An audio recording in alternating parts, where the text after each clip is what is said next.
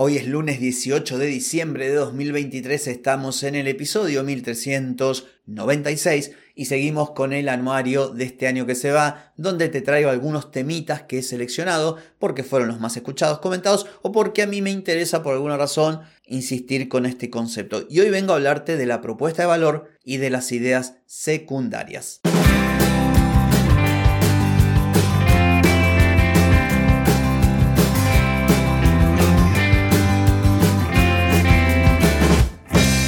Bienvenida y bienvenido a Marketing para Gente como Uno.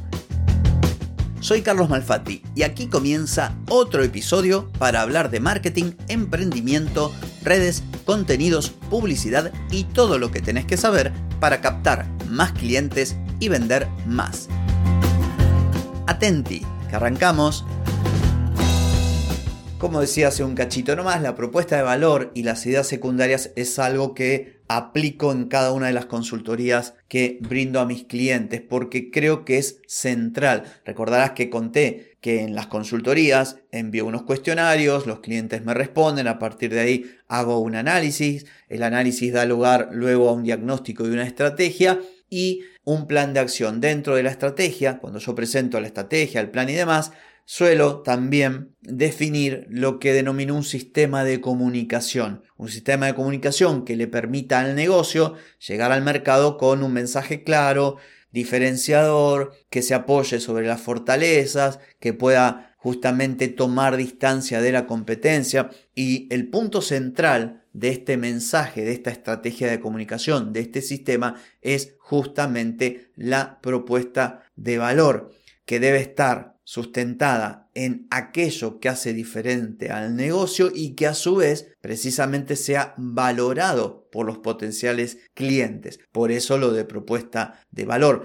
Pues si vos decís tengo un restaurante con vista al mar y tu comunicación o tu publicidad o tus contenidos están dirigidos a alguien que le da exactamente lo mismo que tu restaurante esté frente al mar, le está cerrando. Entonces por eso este ejemplo muy sencillito para que entiendas lo de propuesta de valor. Y acompañando a esta propuesta de valor, solemos definir en las consultorías las ideas secundarias. Estas ideas secundarias acompañan, sostienen y amplifican esta propuesta de valor. Imagínate que tuviese Sigo con el ejemplo, un negocio de gastronomía donde la propuesta de valor es la comida casera. Estoy dando un ejemplo así fácil de entender. Bueno, como ideas secundarias podríamos hablar de una atmósfera familiar, por ejemplo. Estamos, si yo mi propuesta de valor es una notable experiencia que brindo a mis clientes, imaginemos otro negocio de ejemplo,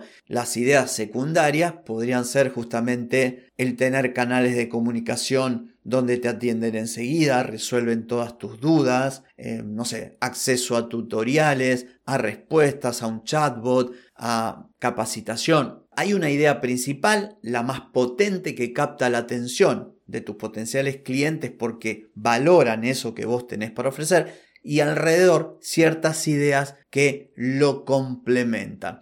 Entonces, ¿cómo podrías vos aplicarlo? Tendrías que analizar tu negocio y preguntarte qué realmente valoran mis potenciales clientes. ¿sí? Recién di el caso del restaurante. Imagínate que es frente al mar. Realmente habrá quienes vayan a comer a un lugar por su ubicación, en este caso frente al mar.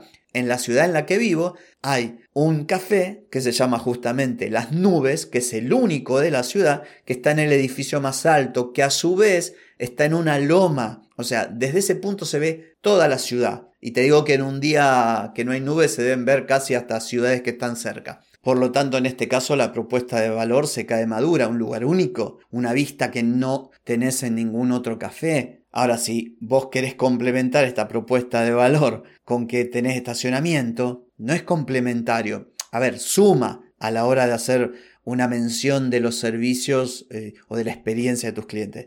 Pero acá tenés que hablar de algo único, tenés que hablar de exclusividad, tenés que hablar de otras cosas que complementen eso tan potente que tenés. Así que esta básicamente es la idea. Como tarea para el hogar, yo lo que te sugiero es primero descubrir qué es lo que hace a tu negocio diferente, a punto tal que la gente decida comprarte a vos en vez de comprar tu competencia. Y luego, basándote en tus fortalezas, ver qué propuestas adicionales que complementen esto principal puedas incorporar a tu comunicación, a tus contenidos, a tu publicidad. Así que bueno, espero que este episodio haya sido de utilidad para vos. Mañana volvemos con otro episodio del anuario. Te espero. Chau, chau.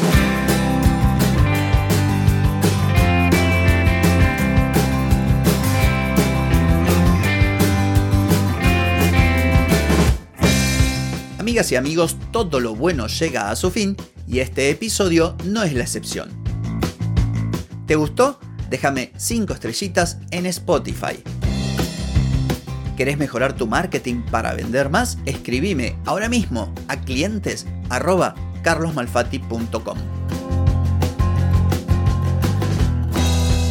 Hey, ponete en acción, que el tiempo, el tiempo no perdona.